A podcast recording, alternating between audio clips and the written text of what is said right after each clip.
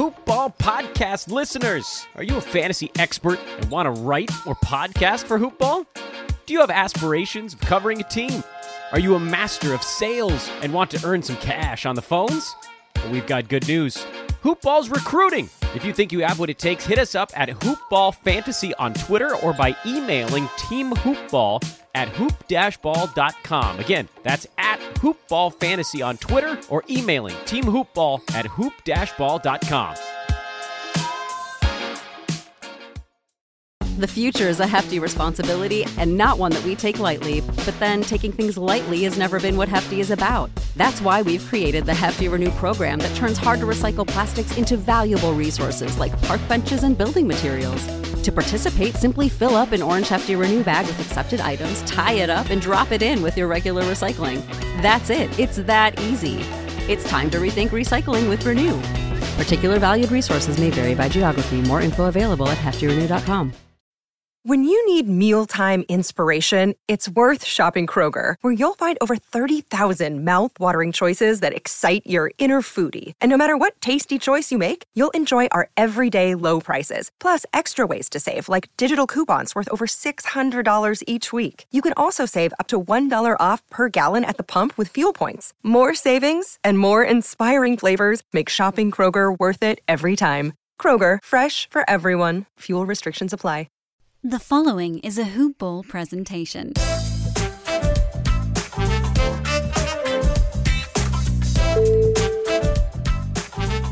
Hello and welcome. This is the Pelican Scoop with Lyle Swithenbank. Episode 2. We're back. Fantastic. Great to have you all here. I hope you enjoyed last week's episode. We're uh, settling in for another big one today. We're going to talk some hoops. We're going to do a game review. I've gone right back into the archives to the 22nd of October this oh 2019 at the start of the season and we're going to have a chat about that and some early signs. I know we've seen where we're at at the moment, but it seems to be something to have a talk about and we'll see what what the start of the season looked like now that we've seen where we ended up. We're going to talk about the New Orleans Sport, the second team that came to New Orleans we're going to have a bit of a chat about New Orleans a little bit further, and, and then yeah, we'll see where the the night takes us. We might do another player review as well, and we've got a great show tonight. And thank you for tuning in. So let's get into it. So last week we started with a brief history of the New Orleans Hurricanes and the Professional Basketball League of America. I thought this week we'd leave that till a bit later on, the actual New Orleans basketball history and the and the history in general, I thought instead we'd start with a game review. October 22, 2019 was the start of the regular season of the, the 1920 season, the one that is currently on hiatus. So I went down memory lane, had a look. The first game was at Toronto. It was the the banner ceremony for the Raptors. They raised the flag, they got their rings. Alvin Gentry kept the team out on the floor, made them watch, and said, This is what we need to aspire to. You need to watch this, you need to see that this is what you could achieve. Now, I've broken down the game quarter by quarter, and I've got some points that we're going to touch on and, and discuss. I know we've we've seen it, and if you haven't, it's great to go back and watch and see where the guys were at the start of the season. And as we progress, I might review all the games. Who knows? But we'll see how we go. So the first quarter, we started out well. The first thing I noticed was the intensity. The guys came out flying. They were running up and down the court. They looked young. They looked fit.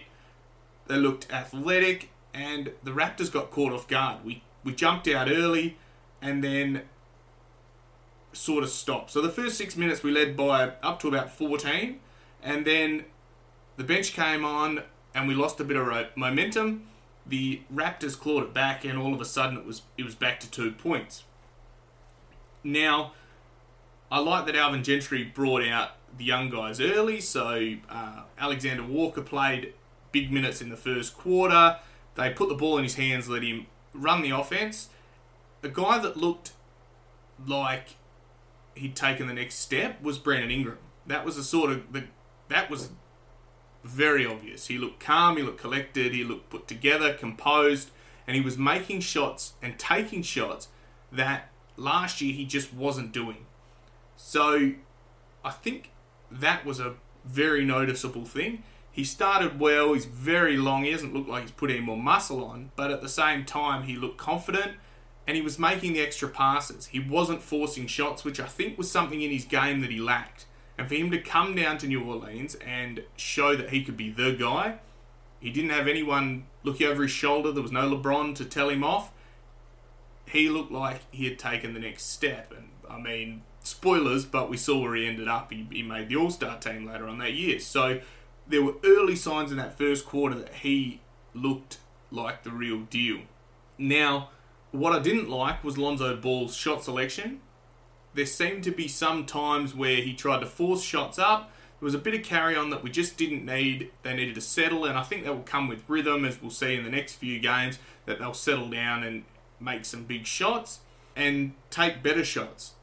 And we saw that throughout the, the rest of the game, is that the ball moved a bit better, but we did settle for a few early shots, which weren't really what we wanted. We need to move the ball. So to end the first quarter, Josh Hart took a big charge from Norman Powell. Lonzo used his long arms, a lot of pass interruptions, and all of a sudden we're away. We're back at the races. Uh, we got a little bit trigger happy with the three points and the lobs, and that sort of turned into turnovers and missed shots, which we just didn't need. We could have definitely put the nail in them to start with. What the problem was is that if we we also missed a few rotations on defense which led to some three pointers for the Raptors. And that let them back in. All of a sudden, at the end of the quarter, we're up 3 30 to 27. The second quarter started, and a run from the Raptors brought it back to two points. But then we went on another run to lead. Our bench looked thin, which I'm going to eat my words. That's what I'd noted in the second quarter of the first game.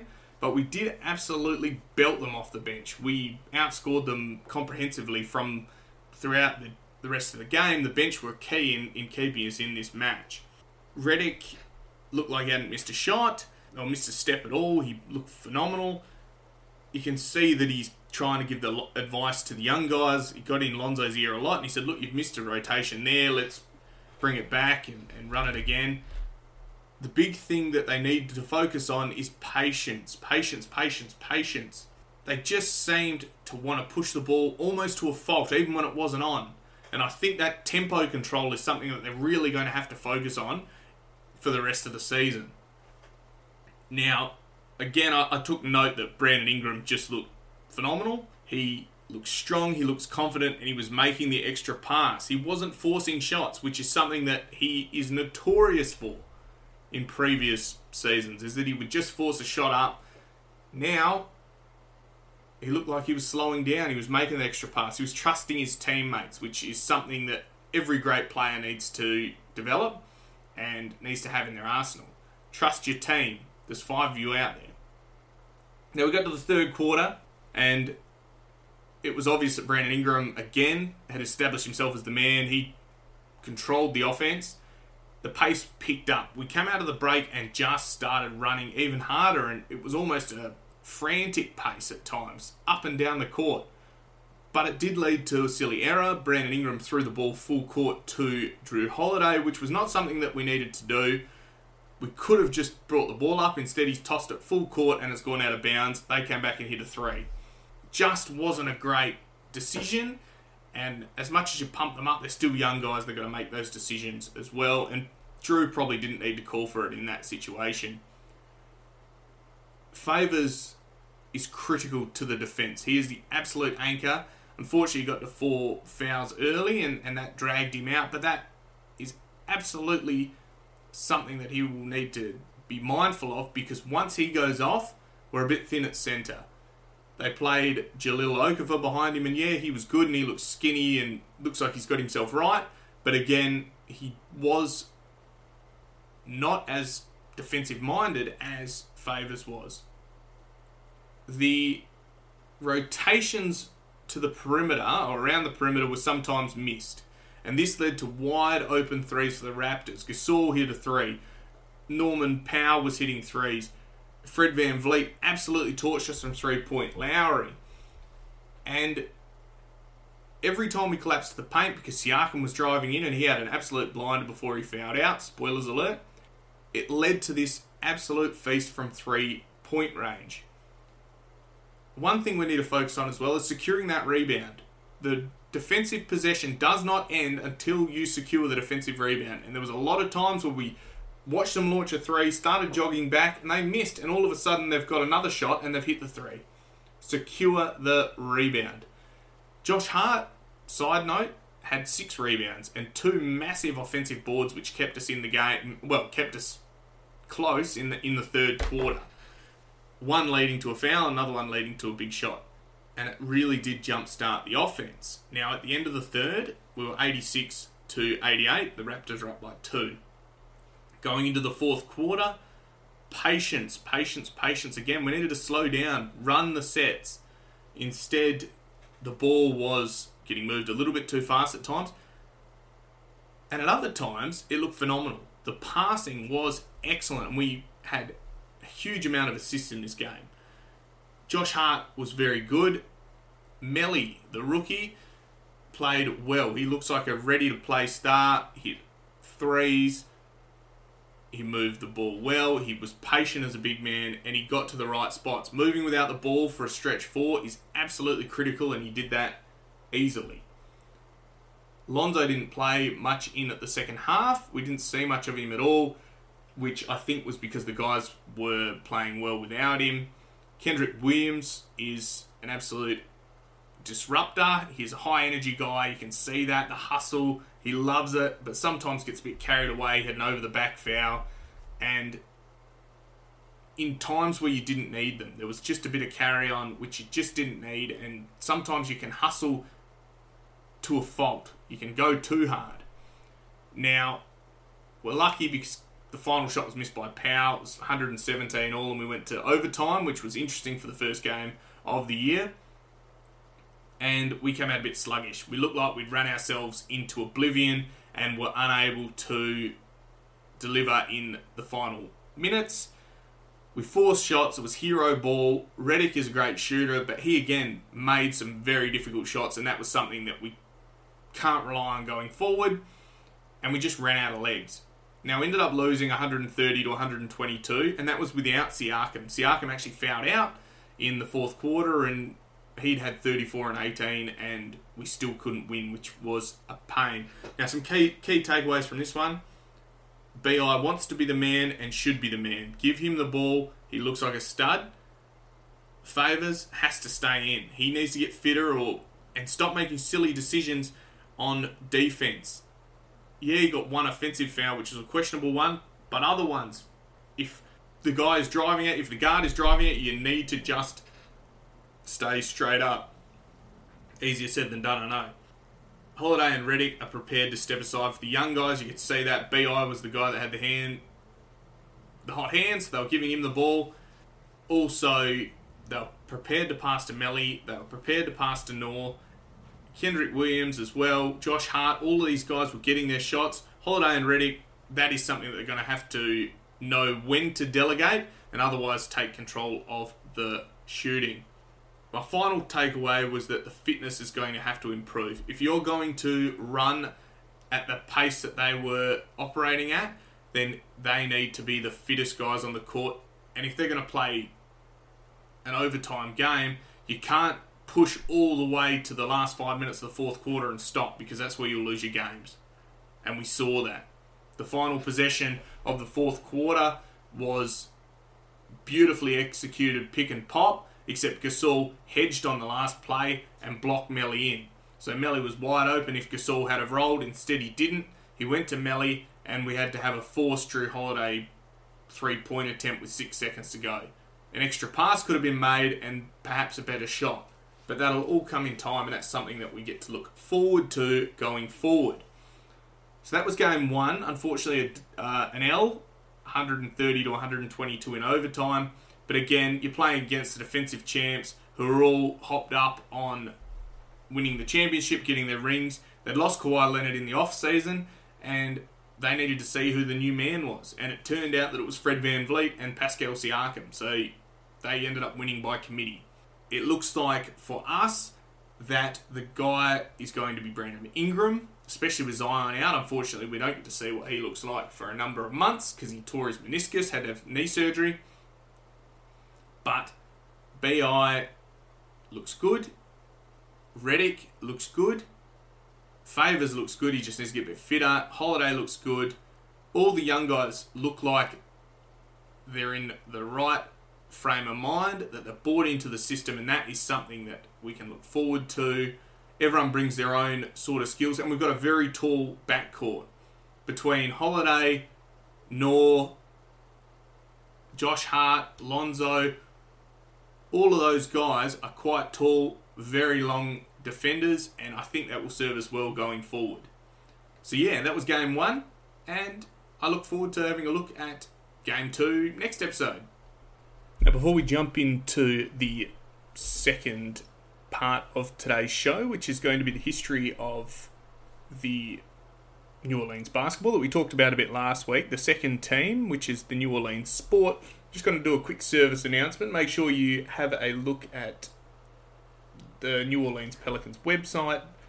They've got heaps going on there. Still, you can still be involved with the Pelicans, even though the NBA is on hiatus. You can start looking at season tickets for next year as well. So that's all things that are still happening over there. There's plenty happening on the social media accounts as well. The New Orleans Business Alliance, French Quarter Festivals Inc., and WWL TV uh, held a virtual concert on 4 April to raise funds for local gig economy because there's a whole heap of musicians in New Orleans that are out of work at the moment. So they did a virtual concert called Live from the Porch that was to raise funds to support those local artists. If you missed the concert but still want to donate to the Gig Economy Workers Relief Fund, uh, go and visit nolaba.org slash relief dash fund. So N-O-L-A-B-A dot org slash relief dash fund and you can donate there and help out all of the gig economy workers who have been out of work due to the COVID 19 crisis. I'd also like to shout out our sponsors, mybookie.ag, and all the other great shows that we have on hoop-ball.com. If you have the time, which we all seem to do during this crisis with all the lockdown, make sure you head over to hoop-ball.com and have a look at all the great articles, as weekend reviews, there's post-mortems going on at the moment of all of the 30 teams. A lot of articles detailing what went wrong with the teams and what went right. Make sure you go over there and have a look. But always make sure that you like and subscribe this show um, and follow me on Twitter at Lyle Swithenbank, L Y L E S W I T H E N B A N K, and at Hoopball Pels. So we're going to jump in to the second part now, as I alluded to earlier. We're going to talk about the New Orleans Sports, which was a team, well, New Orleans' second team in 1947-48 season. They played in the Southern Basketball Association. The New Orleans Sports came in after the collapse of the PBLA, which we talked about last week. Uh, they were previously the Hurricanes and rebranded to the New Orleans Sports. The Southern Basketball League was headed by Raymond Johnson, who was who's the commissioner, uh, Jim Price as the league secretary, and they planned a 50 game schedule. There were franchises placed in Birmingham, Gadsden, Jackson, Memphis, Mobile, Montgomery, and Nashville. The following season, Bessemer, Birmingham, Jackson, and Mobile all dropped out the league, and the Birmingham Steelers, Laurel Oilers, and New Orleans Sports, who were previously known as the Hurricanes, as I said, were recruited to bring the team back up to five clubs. The New Orleans team had a rocky start. They went 7 and 24 in the first season in the Southern Basketball League. They played 1947 to 1949, and they were sprinkled with local stars, which is the words used by Rene Nadeau in his article, remembering the sports New Orleans' first professional basketball team.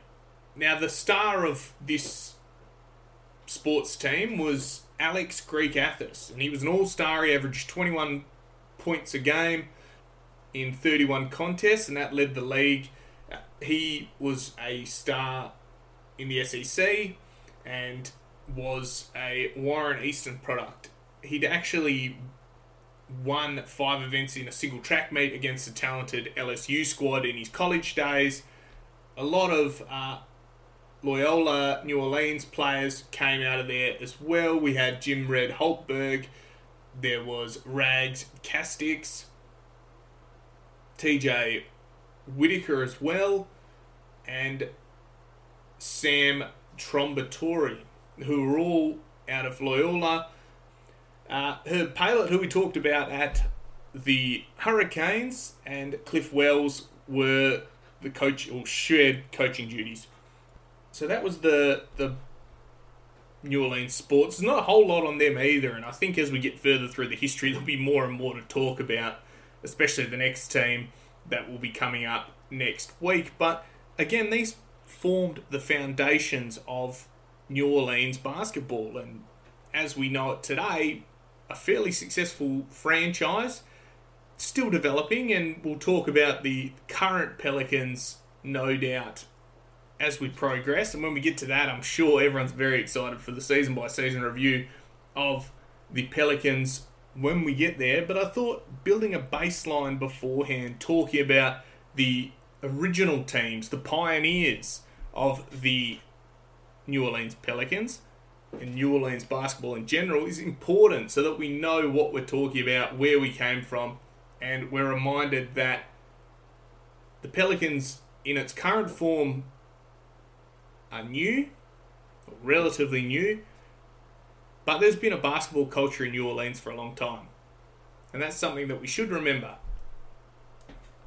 So, the next thing we're going to do today is have a chat about our players, and we're going to do another player review like we talked about Jrue Holiday last week. This week, I thought we'd have a chat about our big power forward, Derrick Favors. He was born July 15, 1991 and was acquired in the off season from the Utah Jazz. So he was originally drafted to the New Jersey Nets back in 2010. He was picked third overall by the Nets. He was 19 years old and was the youngest player ever to set foot on the on the court for the Nets. He was traded in 2011 to the Utah Jazz along with Devin Harris for Deron Williams, who had run his course after the retirement of Jerry Sloan, who was there at Utah for 22 years. He retired after that, and Darren Williams then saw that the franchise was heading a different direction. So he was then traded off to the Nets, and the rest is history. The Nets tried to build around him, but we don't need to get into Darren Williams today. Now, Derrick went on to play for the Jazz for about eight years. He had his best game, arguably, in on the 12th of November in 2015, where he had 25 and 12 rebounds, 7 blocks. He's had career high of 35 points. And then from there, he was traded to the Pelicans on July 7th, 2019. He slotted straight into our starting lineup. And from a fantasy perspective, he's been great. You only get 22 to 23 minutes out of him, but otherwise his production is just phenomenal.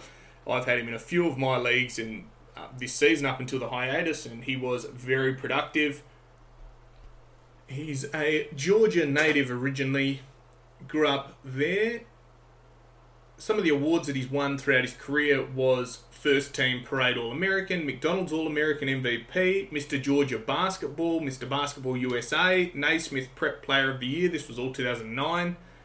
In 2010, he was an ACC Rookie of the Year. 2011, NBA All Rookie Second Team. And as I said, he was a third overall pick. So a guy of that quality knows about winning. He's very popular on social media. He's got a great family around him, and you know, sort of high character guy that works hard. And watching the first game back this year, we could see how important he was, as I talked about earlier, a defensive anchor. High character guy at Utah. We've picked this this guy up to lead our five spot, and he's taken that job on and is delivering. So another great pickup, and we look forward to seeing him play more into the future. So I think we'll finish off with a little bit of New Orleans news. I did say that this podcast will have a little bit more than basketball in it. And last week we talked a bit about the history of the New Orleans. I thought it would be important at the moment to address what's going on in the world with the COVID 19 issues. Uh, New Orleans has been affected just like everywhere else in the world. Uh, Mayor Latoya Cantrell had a press conference today and extended the New Orleans stay at home mandate until May 16 due to a continued increase in the number of coronavirus cases in recent weeks. So that was extended on Wednesday in the New Orleans Parish Civil District Court. Uh, the Governor, John Bell Edwards, had a similar order in place for the entire state, and that lasts till the 30th of April. Make sure we're looking after each other out there because it is not a good thing and a difficult time for everyone at the moment. The extension will apply to the city for the most of spring, is what I've been informed, uh, and it'll avoid grocers, bankers, and other essential businesses. So they will remain open, but otherwise it's stay at home. Mayor Latoya Cantrell, she said that in her order that the emergency action must continue to slow this spread and give the medical professionals some breathing room, flatten the curve, as we've heard flat out. The organisers for the New Orleans Heritage and Jazz Festival have advised that the event, which is usually scheduled for the last weekend in April, the first weekend in May, is going to be pushed back until autumn. So look forward to that in the later parts of the year. However, the mayor did say that large gatherings might be pushed back until next year and should be preemptively rescheduled that way. So that's something to have a think about as well.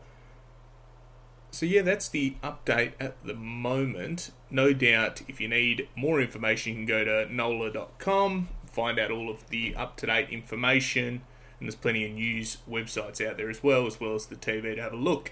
So, I think on that note, make sure you stay safe out there. I'm going to leave it at that. I am Lyle Swithenbank. This is the Pelicans Scoop, a hoop-ball.com presentation. We look forward to you all joining us again next week. Bye for now.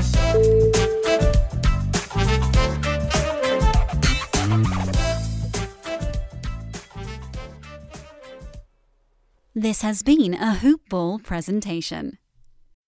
When you need mealtime inspiration, it's worth shopping Kroger, where you'll find over 30,000 mouthwatering choices that excite your inner foodie. And no matter what tasty choice you make, you'll enjoy our everyday low prices, plus extra ways to save, like digital coupons worth over $600 each week. You can also save up to $1 off per gallon at the pump with fuel points. More savings and more inspiring flavors make shopping Kroger worth it every time. Kroger, fresh for everyone. Fuel restrictions apply.